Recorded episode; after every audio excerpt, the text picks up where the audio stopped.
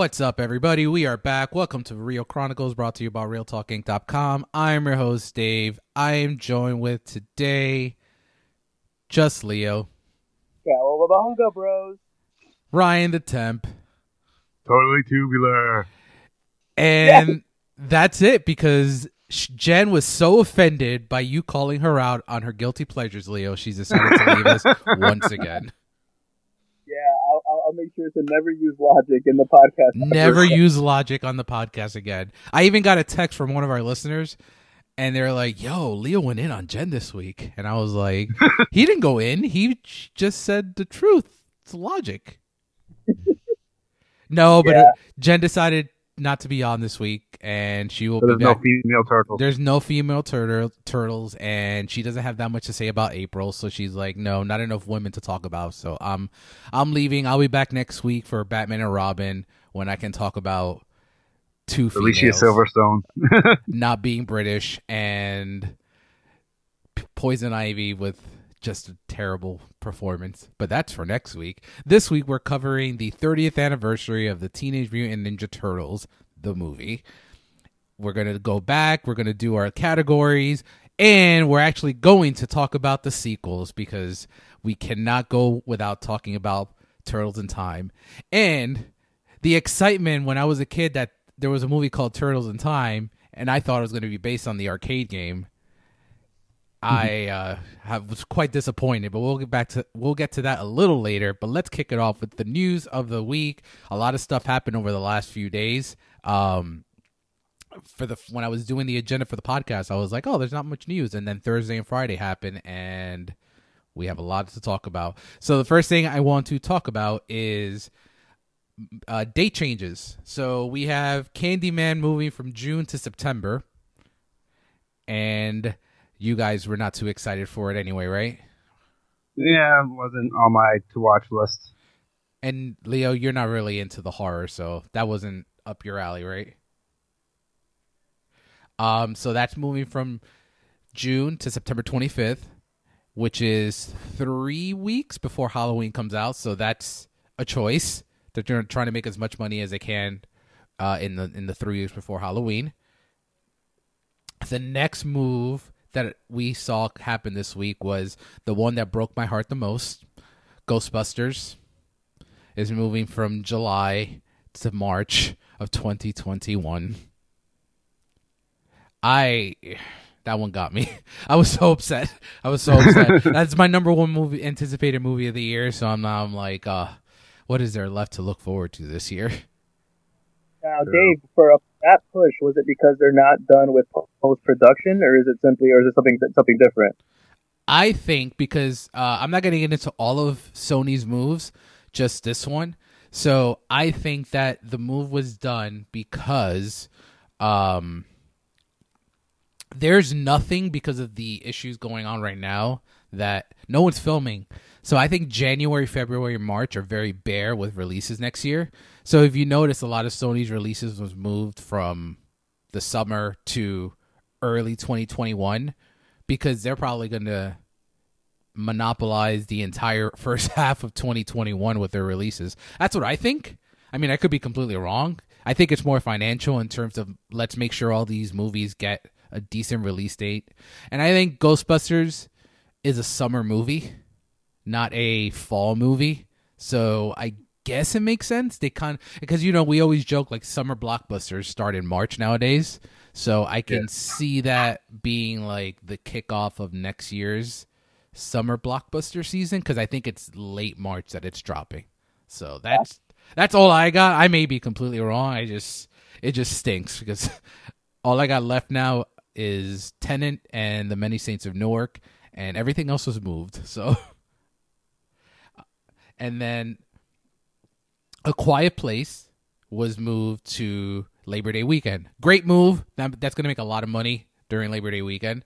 Uh, Top Gun was moved to another money sec uh, money section of the year. They're going to be releasing Christmas Day, or it's a twenty third, but it's going to be a Christmas Day movie. So that movie is going to make a lot of money. And I'm going to go through the Marvel Disney slate because it's a lot. But before that, um, Leo, you have no excuse not to be watching The Sopranos because HBO is now streaming specific series and movies for free. Nice. So you Yeah, no- Nice. will be watching The Sopranos for the first time. Yeah, Are yeah. you- I, I will, I'm very excited. I'm very excited to finally give this show a chance. It's been on everyone's top three list. Yeah, not even top five, top three. Yeah. Yeah, no. Um, I think yeah, I think it's about time. Uh, off the line, talking with like you, Ryan, uh, uh, Kevin. Like I know you guys are super amped about the Sopranos movie. hmm Like I'm not on that boat yet, but um, but I think You will be. I'm, put it in perspective. There's nothing else to do. So Yeah, it's true. There's nothing else to do. I wish Jenny would watch The Sopranos again, but she doesn't do that for me. Thanks, Leo. But, uh, I'll make sure I'll make sure that on the episodes I'll uh, I won't do anything with spoilers, but I'll definitely give you guys like a reaction as far as where I'm up to and stuff. for sure. But like off the line, you give Ryan, Kevin, and I spoilers because we have already seen the show. So I need Yeah. I need like full depth of who you like, who you don't like, and as the season progresses and the show progresses, I just want to know. If, I just want to know your side of what you think will happen. I'm just curious to see where if you are on the same level as all three of us when we were originally watching the show because that that show is perfection. I think it's the best show ever made. So we'll Cool. see. We'll see where you come. And you will now. You may still like her, but you will have a different opinion of Skyler, and you will understand why Kevin, myself, and every Breaking Bad fan out there hates Skyler. Yeah, I know you guys True. are more into like the loyalty of the of uh of the Sopranos wife, but I uh, just all right, think, yeah, I think, and I get your perspective, but I think the reason that like we don't like Skyler is because we had Carmela for so long, and we saw like she dealt with a criminal husband and and other things that you'll find out when you watch, and she was a very strong female throughout the entire series. So. So we'll see what you think in the next couple of weeks. So moving on from that, we have the Disney lineup that has finally been announced. What we're what's moving, where is it moving to? So the first good news is that Mulan is moving to July. So that is the first bit of news. Um, I think it's gonna kill it. If that's the first movie we're going back to, I think that's going to do very well at the box office, and it needs to because it costs a lot of money to make. Uh, the next one is something that I said on the podcast a few weeks ago uh, regarding what Marvel may do. So they shifted their lineup. Everything got shifted one movie up. So Black Widow is now releasing in November, which is taking Eternal spot, which is November 6th. Then Eternals is moving up to February 12th, 2021, which was uh, the Shang-Chi's date. And then Shang-Chi moves to May 7th, which is Doctor Strange 2's date. Doctor Strange 2 moves to November 5th. Thor now moves to February 18th, 2022. Black Panther mo- remains May 8th, 2022. And Captain Marvel is now July 8th, 2022. So we kind of have the next couple of uh, months and years of MCU films, and no Fantastic Four. Yeah, well, although like even the Fantastic Four and even the X Men, I think were everyone was mentioned as far as uh phase like Five. phase five. Yep. So like this is no big surprises here. If anything, the only big call out would be that uh, Marvel Disney had set it up so that the TV shows would keep you like in the world while the movies came out. Yeah. So I know they're going to keep the same timetable for the shows because they haven't really announced any differences on that. Um, but uh, I'm intrigued to see if maybe any of the other Disney Plus projects maybe gets sped up, like uh, Ms. Marvel or um, or, or any of the. Uh, I know Hawkeye got postponed, but uh, but I'm wondering if there's any impact on the Disney Plus TV shows. I know uh, Falcon and Winter Soldier were still filming, so and they were the first one that were supposed to drop, so that may have may get a change soon. So we'll see what happens there. Any thoughts, Rye? No, you guys took everything like words right out of my mouth. I was curious about what they're going to do with the shows, and I hope they try to keep it to at least somewhat the same. But obviously, if you know they're tying, you can't. But I, and I also like the move. I still like Eternals because release date because I actually like November because I don't think Eternals is big enough to do a summer release. I think it would struggle if it if it has a summer release. So the fact that I can see it. I think that the fact that it's opening up in February is very solid because it'll probably be the first solid film of 2021, depending on how what gets put in January. So that's a good change there. And then, um, not Marvel related, but Jungle Cruise got moved to from July 2020 to July 2021. So that's, I mean, I'm not really. I was I was only really looking forward to it because of The Rock and Emily Blunt, but it sucks that it's getting moved a complete year. And Artemis Fowl, and we mentioned we spoke about on the podcast that we think that New Mutants should be going to Disney Plus. Artemis Fowl is skipping the theatrical and going straight to Disney Plus, which makes me think that New Mutants is next. Yeah, I, I I can't see it not being Disney Plus at this point. Yeah. And I think would you would, would you think that they maybe do like remember how back in the day like with uh, with um uh, Mask of the Phantasm it was like a limited run in the theaters. Do you think they would maybe do something like that, or it's mainly Disney Plus, but also give it like a a week or two in the theaters? I don't think it would make money. Like w honestly, would you watch it in theaters or would you just wait? It's, funny, even though I'm like very, uh, you guys all know how I feel about the Fox Marvel world. Yeah. Uh, I was a- actually very excited for Mutants, more excited than I've been for anything Fox related ever, because it was a it was a horror type thing to it. It was a very different type approach. Um, so actually, I would have out of, out of all the Fox properties, I probably would have gone to New Mutants. That is ridiculous. Yeah, I know it was very it was very different. I think it was like 'cause no one expected much from it, um, but I was actually excited for it. I think I think we're gonna be we're gonna come back on here when, it, when we finally see it and just say it was it was a solid effort and it was better than Dark Phoenix. I think that's my expectation. Be better than Dark Phoenix, and I think we'll be okay. Speaking of Dark Phoenix, my mom watched Dark Phoenix for the first time this weekend, Yep. and she calls me next day. She's like, "What the fuck was that?" You should. What'd you say? Uh, I know. I get. I know. That's not nice, right? It wasn't. it was just bad. No, she was just so confused, and you know, yeah, and I get it. Alrighty. So uh, the last bit of news that I saw, I don't know how accurate this is, but like a lot of outlets are reporting that after this whole thing is over with the pandemic and theaters start opening up, that we may not have an AMC to go to, that AMC's may be closing. I don't think that's going to happen. I think what's going to happen is that you're going to have the locations that have a lot of AMC's near each other close, but I think we're still going to have AMC's all over the country. I, I can't see them the biggest theater chain in the world close because then that means everyone else are probably closed too at this point. Um, Yeah. Like New York, I I see a few of them closing, and Leo, we've been to a few uh, theaters in New York. They're relatively close to each other, aren't they?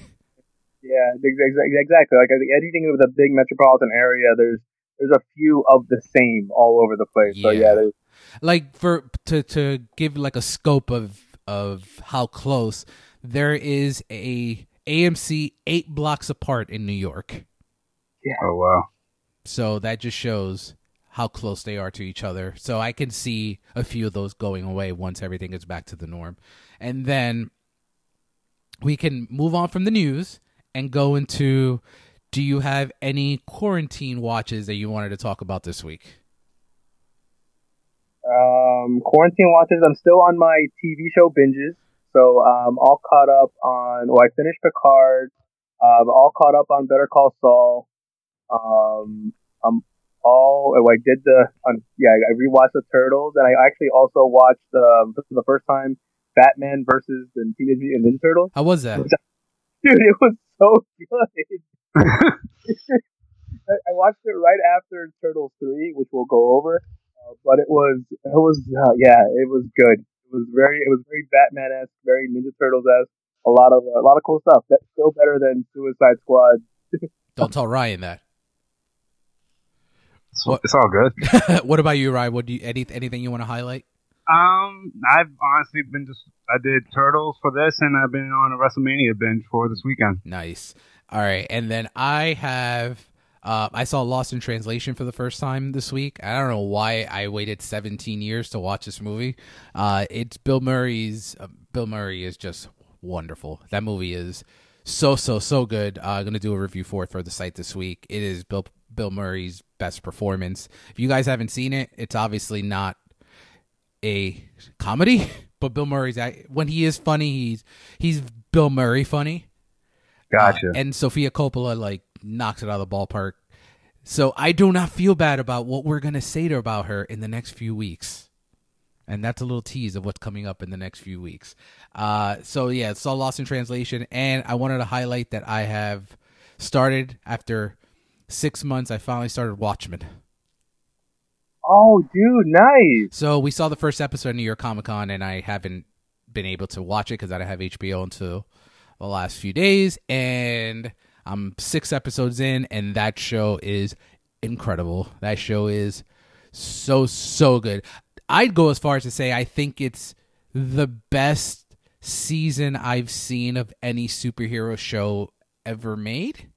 I think I feel oh, wow. confident in saying that. Leo, Fry, you guys watch all this. A stuff. lot of super. And you've already and you've already finished Watchmen, Leo. So um, so it's funny. What I loved about Watchmen was the fact that it's not like they're they're continuing the story. Like Dave, yep. like Dave mentioned, me and him went to the panel at Comic Con. Like the writers and everyone, they were such fans of the source material. They continued the story. So it's not really like uh, an adaptation of the comics. It's like what would happen if the comics ended and afterwards. Um, as far as best TV shows or best superhero TV show seasons, um, I don't know. I'm still I'm still partial to Daredevil season one mm. and maybe even Titan season one. Uh, but this is a really this is definitely top five though. Yeah, I that's probably the competition for me is what you said. Daredevil season one because I love Daredevil season one. Well, I love all the. I think Daredevil is the best out of the bunch. Do you guys disagree on that? Like out of the no, no, the Marvel shows, I think that was the best of the bunch. Um, you know, that's a good comparison. I will let you know what next week what I think of everything because I should be done by tomorrow with the series, and there is not going to be a second season, so that's going to be wonderful. Um, all right, so that brings us to what we're here today. We are looking back at the 30th anniversary of a, ch- a childhood staple, one of my guilty pleasures that we spoke about last week, and one of my favorite comic book movies of all time, the Teenage Mutant Ninja Turtles. Real, real quick before we get into everything, do you remember the first time you saw that movie? Um, so I think when we talked about Batman '89, we and I think Jenny even mentioned it that like she remembers returns more because she was a little older for returns. So I believe I remember Ooze more, but this was like on like VHS, ran it back multiple times. Um, I had to have been like five years old. And Ryan? yeah, for, for me, I had to be around this. Uh, from let me see, when did two come out? Nine. I was because for me, I remember I'm a '90s baby, so when uh, first Turtles came out, I was that was what no. Two came out in 1990. Yeah, so Super uh, TMNT two was 1992, I believe, and then obviously TMT one was 1990 in terms of dates. Yeah, I think by the time I got into it, three had come out. Good times, good times, Ryan. I, I think I know where we're going later, and you're gonna break my heart. I I was a fan of the uh, concert movie more than anything. Actually, I love the concert that? movie. Yes, I remember the concert movie. I was that the concert movie, that, and they also had a similar VHS tape that they released at Burger King. Yes. Yes. Oh, dude, what a bit of memory. I ha- I had that that tape too. I think we were all obsessed with the Teenage Mutant Ninja Turtles. But before now that we've all talked about what the first time we saw it, um, let's look at some comments from some of our readers regarding the movies. So I put the put the question out there: what favorite or least favorite moments you had regarding the trilogy? And uh, first comment here is from Marcus. He said, "I never understood why the Secret of the Ooze didn't use Rocksteady and Bebop. Tokka and Rahzar were just stupid." Thoughts? Same. I remember being little and I thought the same exact thing because I thought it was uh, Rocksteady and Bebop. So and did I. so did same. I. um, he also said, "I love everything about the first film. Parts two and three just got too silly. I guess they figured they needed to lighten up the tone and content for the sequel." And he also mentioned, I did not know this. Tokka and Rahzar were in the in the animated series as well for like an episode. Yes, they were. Yes. They were definitely were. Yeah, they like little little call outs for them. But yeah, I did not Didn't even know that. I don't. I don't remember that at all. And then going to the Instagram, we have the tape store. Well, it's funny. Go ahead, right? Go ahead, right? I don't say it while you were looking for it. It's funny that Marcus mentions that because I was even thinking it felt like TMNT one was like Batman eighty nine, and TMNT two was like Batman and Robin. Yes. Yeah, that's a that's a good comparison. Yeah. And then um, one last comment from the tape store on Instagram. I think TMNT three was my least favorite moment. The first film was solid gold, and I agree with that. So let's get into the nook and cranny of TMNT number one. So for anyone that's been living under a rock, the first Teenage Mutant Ninja Turtles was based on a 1984 comic book created by Kevin Eastman and Peter Laird. And the crazy thing about it was that it was they were so hard up for cash that they had to borrow money from Eastman's uncle in order to even produce the comic book. And the run is so bare that that is one of the most profitable comic book if you own it outside of the big, you know, Batman, Superman, Spider Man, out of the big DC Marvel. If you own a first print NT, TMNT, you're looking, I think, in the hundred to two hundred thousand dollar range. Nice. Yeah, it is. That's how bare it was. And do you guys, you probably guys know this, but the first TMNT was in not in color; it was in black and white. Black and white. Yep. Yep. So. Supposed to have a very dark undertone, just like the first TMNT movie had. Yep. Mm-hmm. And then the script regarding the production of the movie, the script is based on mainly on the early TMNT comics, including the stories of the Tur- Turtles' origin, the rooftop battle, and also it coincided that with the animated series, and some elements were used from the animated series and brought into the movie, such as the turtles' colored bandanas and the love of pizza, elements of Michelangelo's character, and April O'Neil as a television reporter instead of a lab assistant. So that was some of the elements that were brought in from the animated series. Regarding the film budget, it was $13.5 million budget. Do you guys want to know how much want to guess how much it made? We're How much talking was the budget again? 13.5 and we're talking 1990. I know. I, I I know in, in my reading from it, it was a it was a highly it was like the it was a highly profitable movie, but I don't know the number for it though. $202 million. It was the highest grossing independent film of all time at that point. Yeah, I think Blair Witch took it out, right? Unfortunately. Yeah. that is- Unfortunately. now I hate now I hate Blair Witch so much more. Good, good.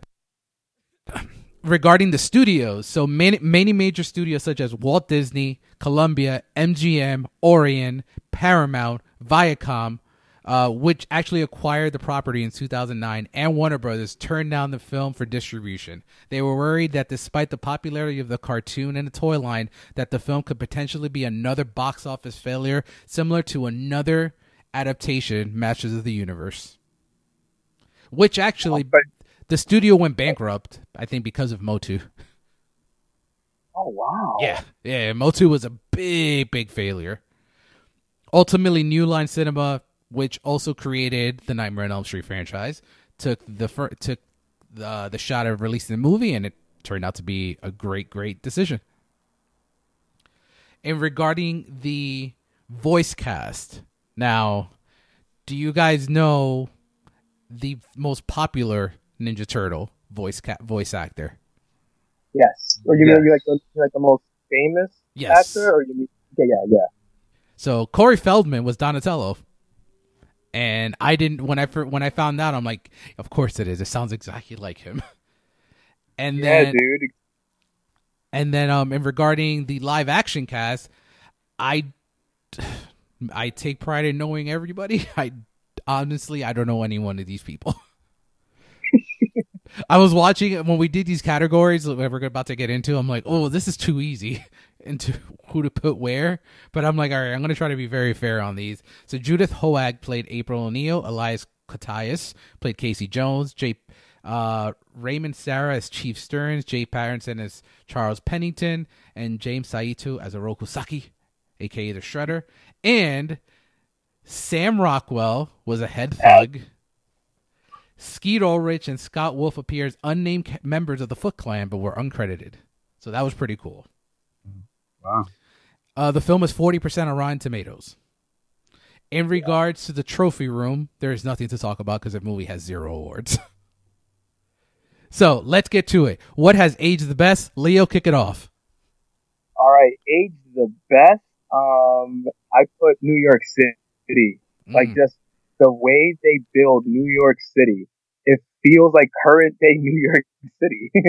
it's um, it's kind of like the same way how Batman '89 set the setting for for Gotham. Yes. Um, very dark, very brooding, very like you just feel the grunge of it. Yep. Um, I just saw New York City. You you know you're in a New York movie. The beginning of this movie.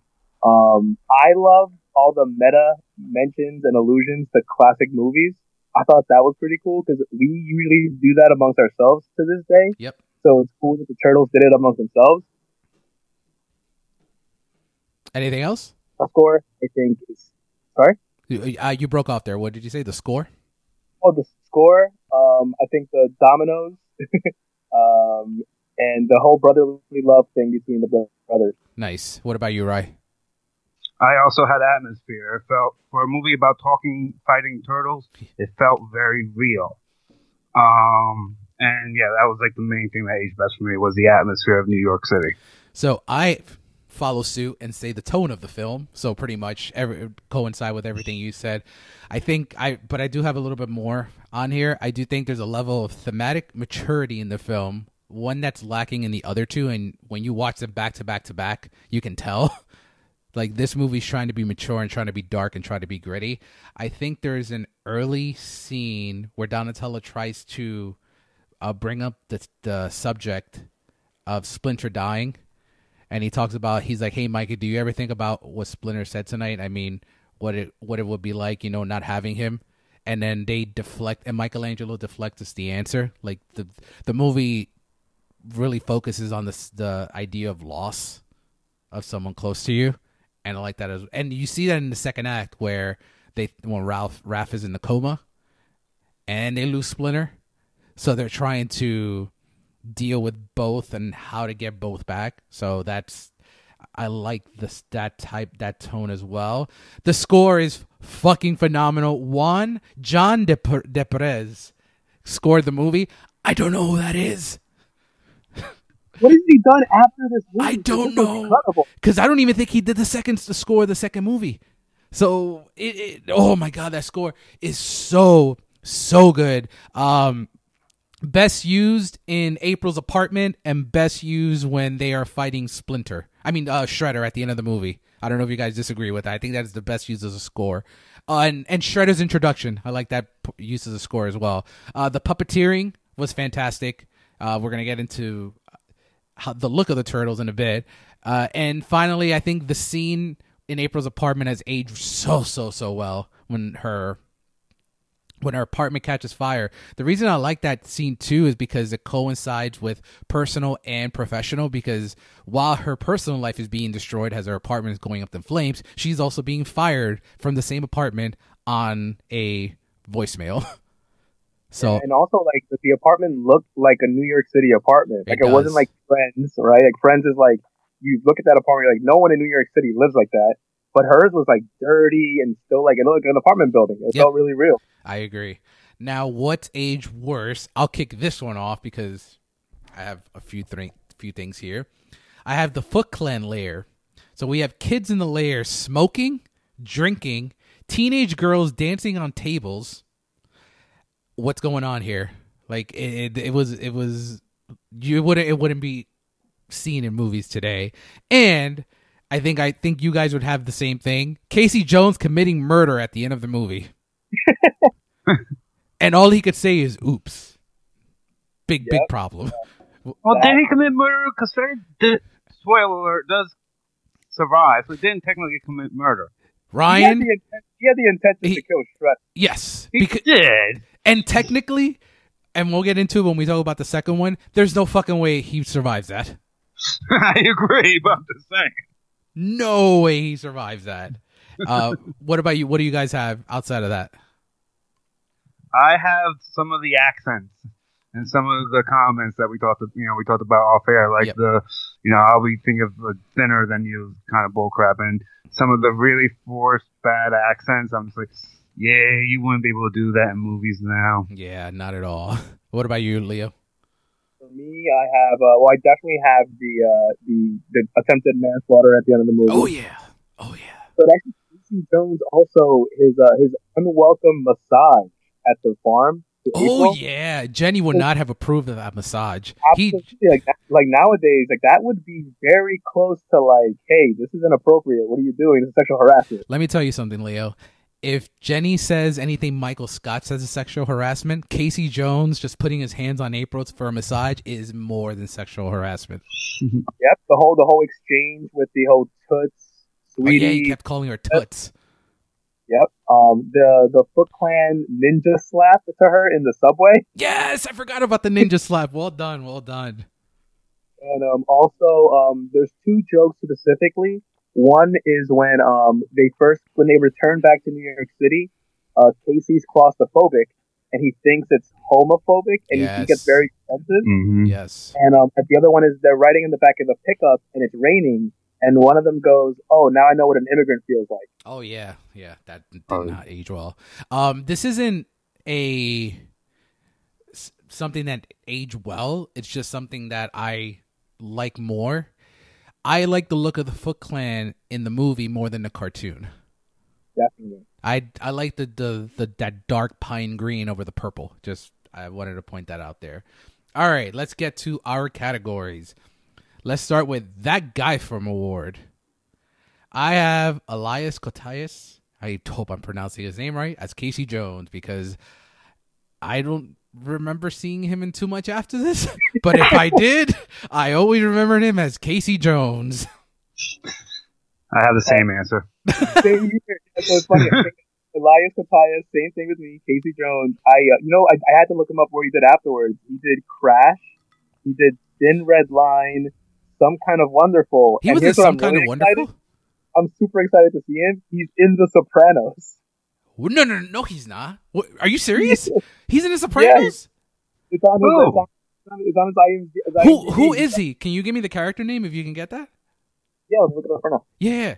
I I am I've right. We've probably seen The Sopranos numerous times. I've never seen him on The Sopranos. It must have been a I'm one. going through every character in my head. Yeah, it had to be like someone Dominic got got real quick. Palladino, Jenny founded one ep- okay, one episode, okay, so I don't feel that bad. But I am going to look for him now next cuz I'm I'm going on this rewatch journey with with Leo here. So uh, You know, I'll join you guys. All three of us. let's will. do it. Um yeah, that's crazy. Yeah. So I, I saw I saw him there, and I, I can imagine seeing him on screen. I'm like, wait a minute, that's Casey Jones. All right, next award is There's no crying in baseball.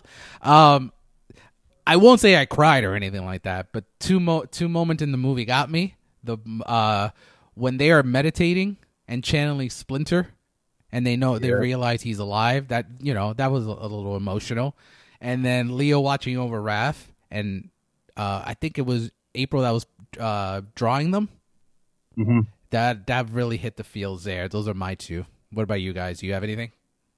Yeah, I had the uh, meditating around the fire as well because I remember actually I did cry a little bit when I was a kid, but not this time around, obviously. Yeah. But yeah, that that got me as a kid, and it was a nice emotional scene for me now. And you, Leo? Same. the um I think the uh yeah the meditation when they're when they're they realize about Splinter. But um it's funny the, the same thing is used the the uh, the bathtub scene where he's watching over Raph, Yeah. but when wakes up and he's so excited that he wakes up and he's just like he needs to apologize for everything that he did. Um, it was just a really nice moment, and definitely like yeah, that was that Their, resonated with me. When I I, think their relationship is so crucial to the movie because we joke about who's the leader and who's not the leader, but like I think Raph is more the rebel of the group, and he's and he keeps that consistent in the second one too. Like he's always the one that goes off on his own and just doesn't really accept the. I found him to be kind of a whiny little bitch. I don't. Th- what Raph in the second one or the first one? The first one, especially. I don't know. Like- I think. I I don't know. Broody, definitely broody, broody and temperamental, but I don't know about whiny. Yeah, I see the temperamental. Like he's extremely temperamental. That's why he's my favorite turtle because I am I am extremely temperamental as well. So I've always I've always There's a funny exchange in the Batman cartoon with Batman and the Ninja Turtles where Raph talks to Batman and he's like, "Hey, listen, I understand the whole being broody and going off by yourself thing. That's my Yeah, I'm, I'm with Leo on that. I definitely see the temperamental. He never bitches about anything. He just does everything on his own. He literally got his ass kicked by the Foot Clan because he wanted to fight them on his own. In Turtles three, he's whiny. Yes. think Yes. he gets, yeah, he gets like just worse and worse throughout. He was opinion, probably like- really upset with all the spots that were put on his on his face. More on that later, guys. Alrighty. So next up is the Detlef Schrempf Six Man Award are the best supporting player. I went with April O'Neil as Judith Judith Hoag as April O'Neil. So I went with her because I I think for their interactions with the humans to work, their relationship with April has to work. And I think they I think the chemistry between April and the turtles is really solid throughout the movie. What about you guys? So, yeah, I uh, would have said April. Oh, sorry. No, no, that you go right. Go right. I would have said April, but I kind of put her as part of the main people. Okay. So I actually went with Casey Jones on this one. Okay. Nothing wrong there. Saves their ass, helps out a good amount. You know. support you support murder. I love I, I dig it. I dig it. What about you, Leo?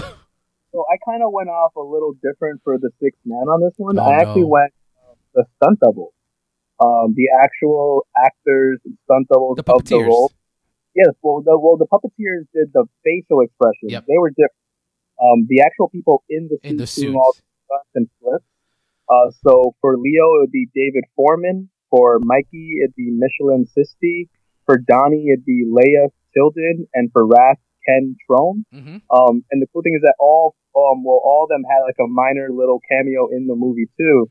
But like with like just seeing the amount of physical activity, like flips, martial arts that they did inside those huge rubber suits, um, like yeah, I felt like that. Like the even though they're like they're unsung heroes, right? They're not they're not the name first people you get on the on the casting list.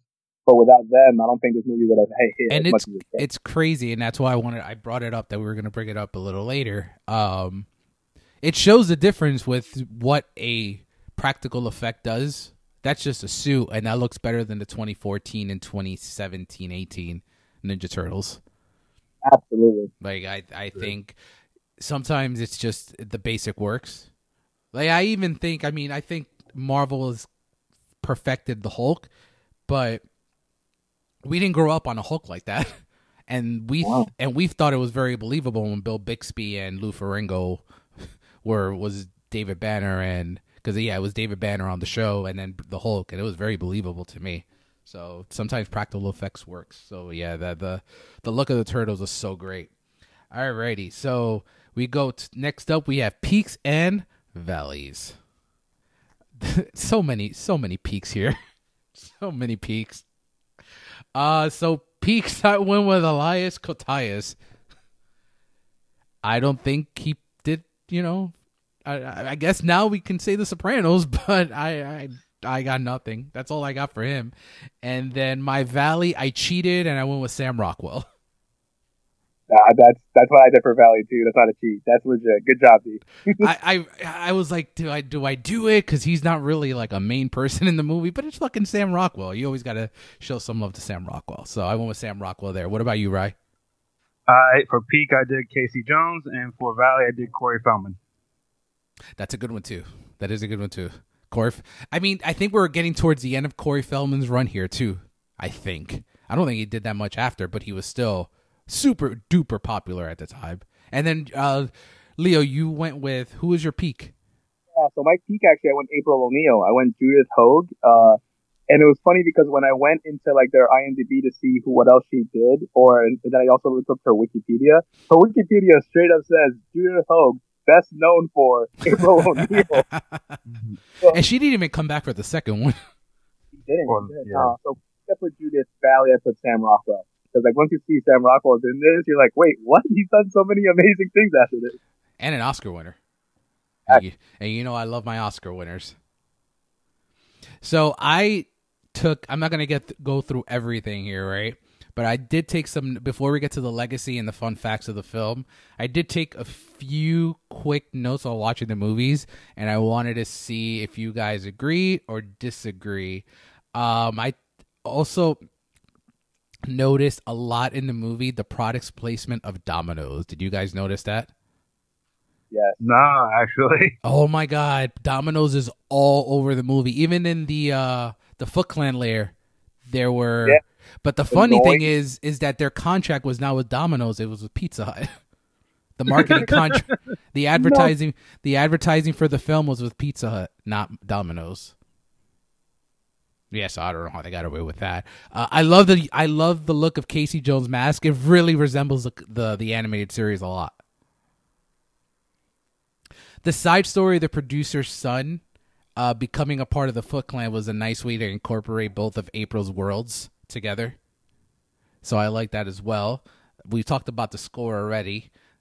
The fight sequences of the film, I think they would work today. I think they're all solid. Yes. Let me see what else do I have here. Oh, we n- none of us mentioned this, but the fight scene at the end with Shredder is really good too, because you can Yeah. see you can see that the the turtles are not fighting with the discipline that Sh- Splinter taught them because they're angry. So I think that's why they get their ass kicked. Yep. And the puppeteering for Splinter was so good too. Wanted to throw that out there. Alrighty, so let's get into the legacy of the film. I think it has a good legacy and a bad legacy. Good legacy because it is still the best turtle movie of all time, and it created the good and bad is it created the opportunity for more comic book properties that were less I guess well known as opposed to like Batman, Superman, and all those you know Marvel, DC characters that we know and love. Other other properties were given the opportunity on TV or on film, but the bad thing is that not all of them are great. So, but that's the legacy of the film is just it's the I feel like it was the little engine that could of the comic book genre. Definitely. And now we get into our fun facts. I have some. Leo had some. So Leo, if I say anything that you're gonna say, just let me know and shut me up. No, no, no. Please, I figure like between you and me, whatever facts you don't give, because I have a feeling your research is extensive. So whatever you don't say, I have stuff on my own too. So in regards to the we talked about the puppet work in the movie and the costumes. So Jim Henson, whose workshop provided the movie's turtle costume, was apo- reportedly upset at the film because of the level of violence in the finished product.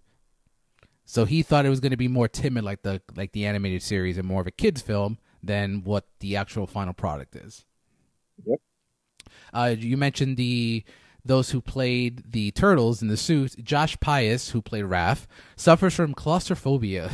After filming Raph's scenes, he would have to take his helmet off very quickly. He also is the only actor in turtle costume to also voice his character. Oh, cool. Mm-hmm. So have you guys you probably don't remember. I remember vaguely. So do you remember that there weren't that many toys for the original film in 1990? Yeah, That's because the line that produced Playmates Toys, the company that produced the TMNT line of action figures from the animated series, declined to produce any movie based toys off the movie due to the violent content, language, and overall dark tone of the movie presented. However, when the sequel started coming out, that's when they started releasing figures. Oh, That's why that's why I have a super shredder figure and I don't have a regular shredder figure. That makes sense. And I remember when they finally came out with the toys for the for the Secret of the Ooze, like they were like they were different texture. Like the, the toys were very different from the Playmate version. Yep. The Foot Clan is a parody of the Hand, a clan of ninjas from the Marvel comic universe. Uh, it took three puppeteers to operate Splinter, the Splinter puppet. Kevin Clash performs the puppet while the facial expressions are remote controlled by another puppeteer and the arms were controlled by the puppeteer who works along with Clash during performances of the puppet. That's why I mentioned Splinter in my notes because it was very impressive everything that they did with him. Sure. Accor- according to the audio commentary w- on the German version of the DVD, the movie was originally planned to be made to be to be made and released in the mid 1980s before the animated series was even born. The movie was intended to be a direct comic book adaptation, but as I mentioned before, no studio or even country was interested and wanted to invest in the project. During the Damn. during the battle with Shredder, Leo is the only t- turtle to successfully land a strike when he hits Shredder on the arm with a sword. That's it. Everyone else got their ass kicked. Yep. In the script, And isn't that like one of the go ahead. Li- Oh, go ahead, Rye. one of the few times they actually use their weapons? If you notice, Yes. like it's against Shredder. I don't even remember them picking up their weapons in the second one. Yeah, I don't think they do, and maybe in the third. I try. I've already blocked out as much of that movie as possible. In, right there with Fan Four Stick. I have two more here. In the script and novelization, a young boy that Tatsu attacks was to die from the beating. The sounds of the boy breathing and others saying he would be all right were added to at the last minute after the movie ratings board objected to the scene. And yeah, and finally, in the original ending, after turtles ha- after the turtles defeated the Shredder and they are celebrating on the rooftop, a scene was to follow where April and Danny go to a comic book publisher to pitch an idea of walking, talking turtles. The publisher rejects the idea, thinking the idea is too far fetched. All the while, unknown to him, the turtles are watching through the building window. Michelangelo seems to fall, but it's revealed he's hanging on the ledge, commenting on what he had just heard. The clip can be seen online, featuring the voices of the set performers for the for the turtles before the voices were dubbed for the final cut. That's a nice little uh yeah, it's a different ending. meta as fuck. and then what do you have, Leo, on your end? Yeah, so um, we um, it's funny. A lot of the stuff you did, I saw too, and I thought it was super cool facts. Um, I also got um that the actors who physically portrayed the turtles, like I mentioned it earlier, they had cameo roles in the movie. Mhm. So Josh Pais, who did Raph, he was the passenger on the back of the taxi cab when Raph gets hit by the cab at the beginning of the movie. Oh, okay. Uh, Michelan Sisti, who's Mikey, he's the pizza the pizza delivery guy who delivers the pizza that's late. Oh Domino's shit, pizza. yes, yes. Ah. Uh, Leif Tilden, who played Donatello, is the foot soldier that gives the ninja slap to April. Um, and David Forman, who played Leo, he's uh he's one of the gang members that's in the background during Casey's fight with Tatsu. Interesting. Good for them though that they were able to get some some on yeah, screen time. exactly. You just give him a little screen time. Mhm. Um, during the end of the movie, when Sam Rockwell talks to the police chief, he mentions that the uh to check out the warehouse on the east, it's the east warehouse over on Lairdman Island. That's a call out to Kevin Eastman and Peter Laird, who were the creators of Ninja Turtles. Nice. Um, according to Josh Pais on, an, on, an, on a podcast episode, the director was fired near the end of production because the producers thought the movie was going to be too dark. So, guys, there is another there's another cut to this movie. I want to see that cut. Maybe it's rated R. right? It'd be dope. Um, this is the last uh, theatrical film that Jim Henson was associated with because he passed away about a month and a half after the movie premiered. Um, David, you mentioned that Corey Feldman was the most famous voice actor. He got paid fifteen hundred dollars for the movie because the producers told him it was a low budget movie, it was an independent film. He had no idea it was going to be released in the box office. Damn, I hope he got a cut after that. that sucks. I mean, I'm sure he got residuals on the VHS sales and stuff like that. I would hope so. That's I mean, that- crazy. this was cool because again, it's, uh, it calls it back to everything you, everything the three of us talk about is Batman related. In the scene where Raph gets out of the movie theater, the movie that's on the marquee was supposed to be Batman, 1989, and he was supposed to say the line "Cool car, stupid costume." That's awesome. Um, and the last thing I have here, um, and this is funny because it's like this reminds me of the stuff that uh, that Dave always mentions. Um, so people that were um, that were thought of for Casey Jones, Johnny Depp, Keanu Reeves, Christian Slater, Lou Diamond Phillips, Emilio Estevez, Kiefer Sutherland, Jason Patric, Brian Austin Green, Alex Winter, Gary Daniels, River Phoenix. I think at that time those all make sense because a lot of them weren't big. Like Keanu was not big. I can see that as Casey Jones. Yeah, and for uh, for April, some some famous names could have been um, Sandra Bullock, Nicole Kidman, Melanie Griffith, Sean Young, Winona Ryder, Brooke Shields. Sean Young cannot catch a fucking break. oh my god, that's awful. And um, just uh, expanding on the one thing that David said, this is the Marvel geek in me. The Foot Clan is definitely supposed to. The whole origin of the Turtles is supposed to be a parody on Daredevil, Mm-hmm. Uh, in the origin of Daredevil, Matt Murdock's a little boy with a little tank on the street, and he gets sideswiped by a truck and filled with some ooze that makes him blind.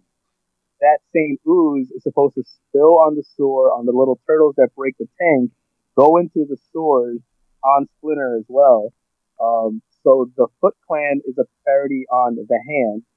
Splinter is a parody on um, Daredevil's mentor, who is Stick. Interesting. Yeah, I that's knew all- about the ooze. I didn't know about the stick. I didn't know that one. Yeah, they, they they really wanted to make it like a, a super uh, super meta parody on that for uh for Marvel Comics, I guess. Nice. Good stuff, Leo. Good stuff. All right, let's finish off this week's episode by talking about the sequels. We're not going to get into categories here, but we will just talk about what we still like, disliked, and anything that we may have seen that has aged terribly. So, similar to the first one, I did take notes here, just like of different random scenes. TMNT two is it, it's you nailed it, right? It is such a different tone. It is so so light. Yeah, it's like, cause, and I think it has to do with the toy thing, just like Batman. Yeah. Yeah. I did. I still enjoy part two. I will Yeah. say that I still do enjoy part But two. even from the very beginning, like in the very beginning of one, you get, you know, oh, there's a lot of thievery, everything's going bad. And then in two, everyone's having a good time, eating pizza, there's a good vibe going on, it feels like a party in New York City. Boy, the funniest part about those opening credits of part two is when those uh it was a couple in front of the plaza and they're having champagne and eating pizza. That wouldn't happen. that just just wouldn't happen. I've been to New York and by that park a million times, and I don't think Jenny and I have ever seen anyone just having champagne and drinking eating pizza outside the fucking plaza. Come on now I'm gonna go do that. I hate you, right? Just because we can. Oh my god. Yeah, seriously, you know, th- there's no reason not to be outside right now, right? I did like the opening sequence in the mall, like the fight sequence in the mall and right at the beginning of the movie. I I did like it. Um Keno. What do you guys think about Keno? So when I was younger, I I found him annoying. I still do. He's got some annoying attributes, but I think now when I when I pay attention to like, because I know now I know that he was actually one of the stunt people for part one Oh, for. Donatello, and he's a renowned martial artist. I'm like, oh shoot, this So- guy actually. Yeah. The first thing I saw when remembered when I saw uh Keno was like, that's the guy from Surf Ninjas. If you guys have not seen Surf Ninjas, it is a very bad 1993-1994 movie where the events that are happening on a Game Gear video game are happening in in the movie. I guess that's the best way to explain it. but he's also in that movie. That is the only time I know Keno.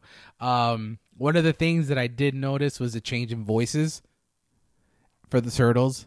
I think Raph may be one of the ones that remained the same. Donatello was completely different for the last two.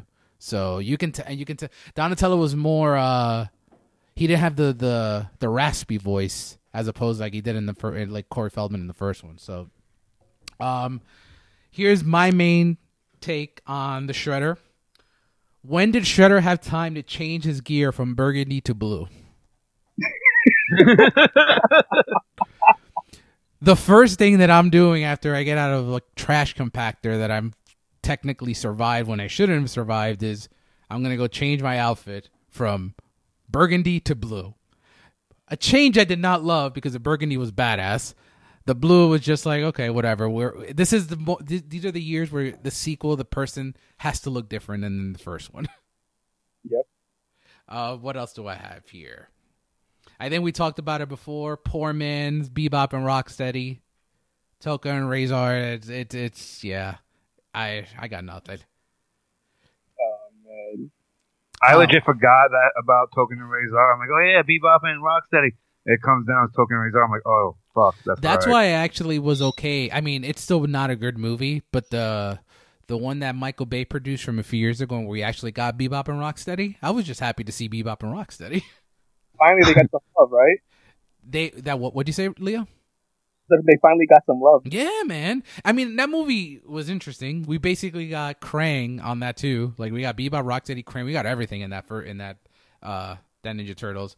Uh, another thing I noticed is that the Turtles' new home in part two is better and bigger than most apartments in New York City today. Yeah, and it's fully powered, and it's, yeah, like, what the heck? And and Who's best, paying that electricity bill? Is what I yeah, was that right. and best part about it, free of charge, free of charge.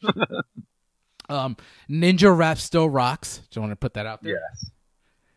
And Super Shredder is not so super because all it takes to take him down is falling building. well, it's funny because he didn't he kill himself? He 'Cause killed he's the one- himself. He killed himself. Yeah. And if anyone that doesn't know that's been living under a rock the past 30 years, uh, the guy, Kevin Nash, professional wrestler Kevin Nash, played Super Shredder. And on Blu-ray, it's very noticeable that that's Kevin Nash. When, uh, when I was getting ready to do the notes, I had I'm like, David's gonna mention the Kevin Nash thing. Yes. David won't be David if he doesn't mention Kevin. yes, yes. If I wasn't going to mention it, Ryan was going to mention it. Someone was going to mention that. Um, and that's a, all I have on TMNT two. Like I dig it. It's obviously not as good as the first one. It's hokey. It's Where they should have campy. Yeah. Oh, you're not wrong Yeah. there. Dave, like um on the rewatch for part two, like I think you start seeing the costumes look a little bit different. Yes, you do. it's, um, I have like the opening scene is not as dark as the opening scene in part one. It's definitely sillier. When you have Michelangelo fighting with like sausages, you know it's sillier. um, I didn't know. I, I completely forgot that April O'Neil was recast. yeah. She's good though. She's fine. But it's Yeah. not. It's not the April that you know. They So, don't have the same what- chemistry. I think. And something I asked, something I, I, I saw as well. I have a question for you guys. How much time has passed so from the ending of part one to the part two? I don't think they specify. But Yeah, I don't think they ever go into it. Because although now April has a new apartment and the turtles have been living in this apartment with her, but Shredder's been in the trash this whole time. He's probably been healing up. well, he was probably making that blue suit. it takes a while. It takes a while because no one knows he's alive because the Foot Clan now everyone thinks he's dead. And what what's his um what's his uh right hand man's name? I always forget his name. Tatsu, Tatsu. Tatsu. Tatsu's even like, "Yo, I'm the boss now." And then nope. Nope, nope, nope. So that's the, that's funny. That's the that's why I had the question because like um the three different things that happen in the beginning of part two is we see April's new apartment and we see the turtles fight in the mall. Then we see Shredder in the trash, and then we see Tatsu and the Foot Clan immediately after the fight escaping to their rendezvous point. Yep. So there's like three different scenes, and all three of them are taking place in three different times. Yep. And then we do we do get Tatsu saying, "Oh, tuck." That's still great. Love that. Um, I, you you guys still ninja rap? You're in on that, right? Hell yeah. Definitely. What about the doctor? Oh, he's a jerk. like he, he's like the he's like got the most like talk back for any kind of like hostage I've ever seen. Yep. Seriously. I mean, he he did create what did he say? He purposely made Tokka and Rahzar babies. Yeah. manipulated the mutagen. Yeah. Yeah, so it is it is what it is. I remember when we were watching this, I think I mentioned that uh I personally think I'd, if we're gonna say which one of us are turtles, I say Jen is Donatello. And we're she's like, Why? And then we started watching it and he's like the nerd of the group and he's the one that's like working with the doctor. And she's like, Oh, he's Donatello's the one that comes up with all the right answers, right? That's definitely me. So Yeah. Jenny's the nerd Yeah, of the group. And I talked. I'm like, yeah, Stacy's the same way. She's definitely like the Donatello, the little nerd, the one that's like, yeah. I would say that's safe. Well, who would you be? Would you be Raphael? Yeah, man, that temper is all mine. That sar- that sarcasm is all mine. I, I that's why I liked him as a kid, and I like him even more now as an adult because I am a smartass like him. I have the worst temper like him. Rye, You know, you're with- Michelangelo, and that's not I- even a I- discussion. I was just thinking that. I would be Mikey for sure. Yeah, I can like if yeah, it- you're you're Mikey all the all thick and through, and that's a good thing. We need some comedic relief around here. Definitely. I'm saying it with a smile on my face. It's all good. All right, any more comments on part two? Uh, do we have to talk about part three? Yes, we do. I'm I'm excited right now. I think Ryan's gonna say he liked it, and I think he's been teasing this whole time, saying he hates it. So You got me. No. all right, so let's move on to the last movie. I mentioned before that I was very upset because I thought it was really going to be Turtles in Time, like the video game, and what we got was the turtles go to Jap- Japan on this scepter that was a gift to April. Did I get it right? Well, I think No, she, she- yeah, she went to like a like a flea market and she bought gifts for the guys and randomly picked out the scepter to give to Splinter. Yes. The first thing I did notice uh, when I watched part three, I was like, I mean, I, and I knew about it before, but um, uh, where did all these fucking spots come from? Yes. Yeah. It's very distracting. Very distracting. I agree. Yeah, the puppets. I just put the puppets. The puppets for part three are just freaky. The face looks freaky. The spots look freaky. It's like what the heck? The dialogue in the movie, I don't know who wrote I don't know who wrote the screenplay for this, but dialogue is so stiff and bad. It's no, nothing endearing about the dialogue in the fir- in in this last one. Uh, one of the worst villains I've ever seen in a movie, Walker. Yes.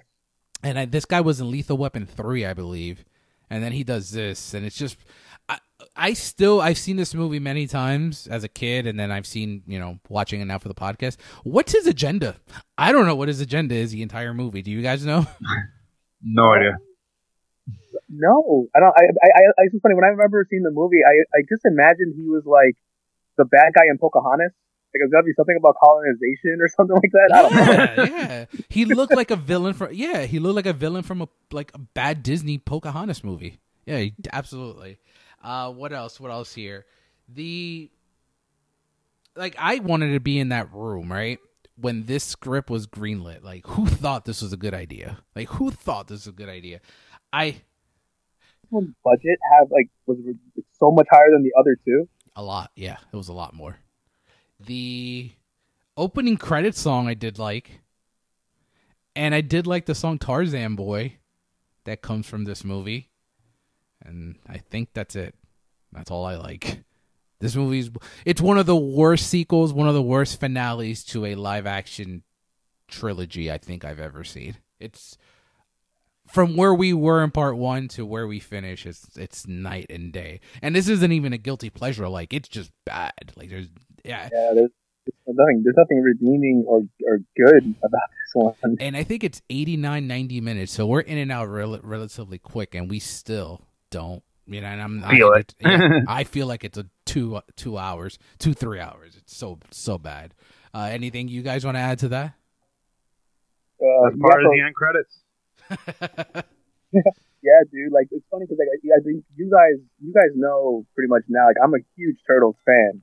Like uh, I was watching this with like my Leonardo hoodie, um, and like me and my buddies from like we've been friends since like kindergarten. I'm like live tweeting. We're watching it together, and like part three is just unbearably terrible.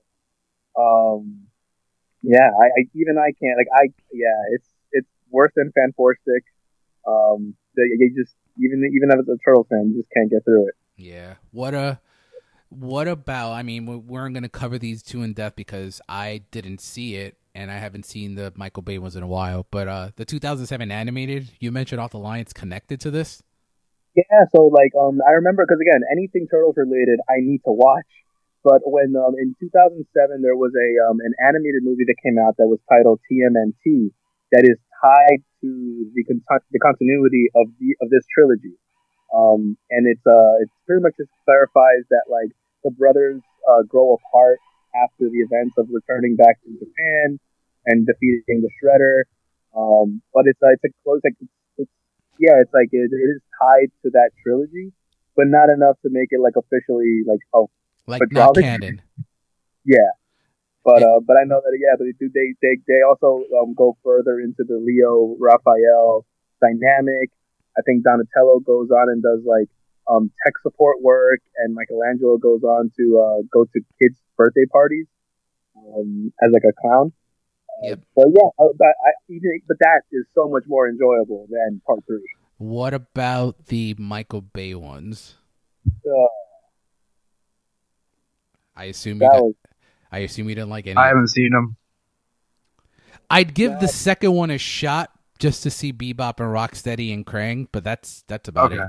I personally don't like the first one at all. I think don't.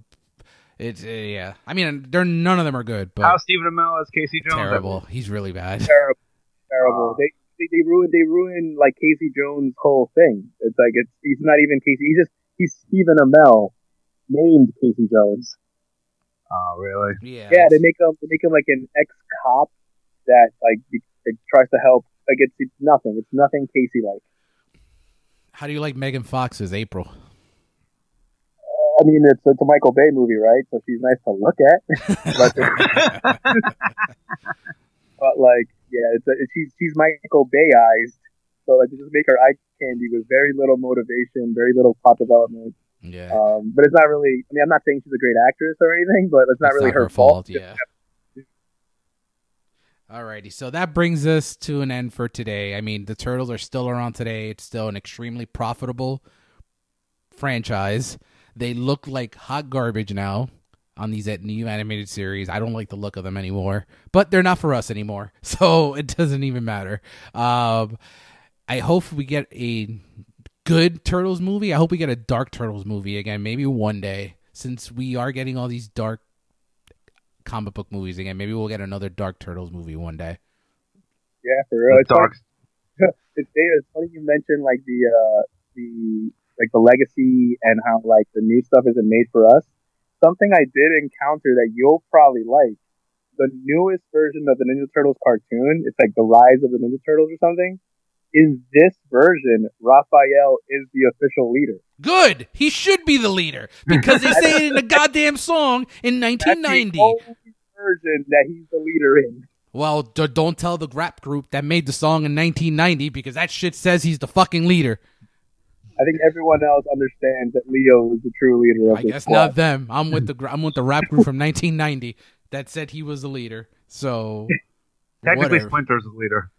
yeah, that, that is true. I, I, I, Yeah. that's very true. That is very true. I'll uh, well done, Ryan. Well done, Ryan. All righty, so that wraps it up for today. The next few weeks should be fun. Thanks to our our readers and listeners, we had a poll this week with six bad movies, and you guys voted Batman and Robin as the next film we're going to be covering next week. So that'll be very very fun. Jenny's upset because she does not want to cover Batman and Robin, and she thought Rocky Four was going to win in a landslide, and it did. It was a landslide, just the other way around.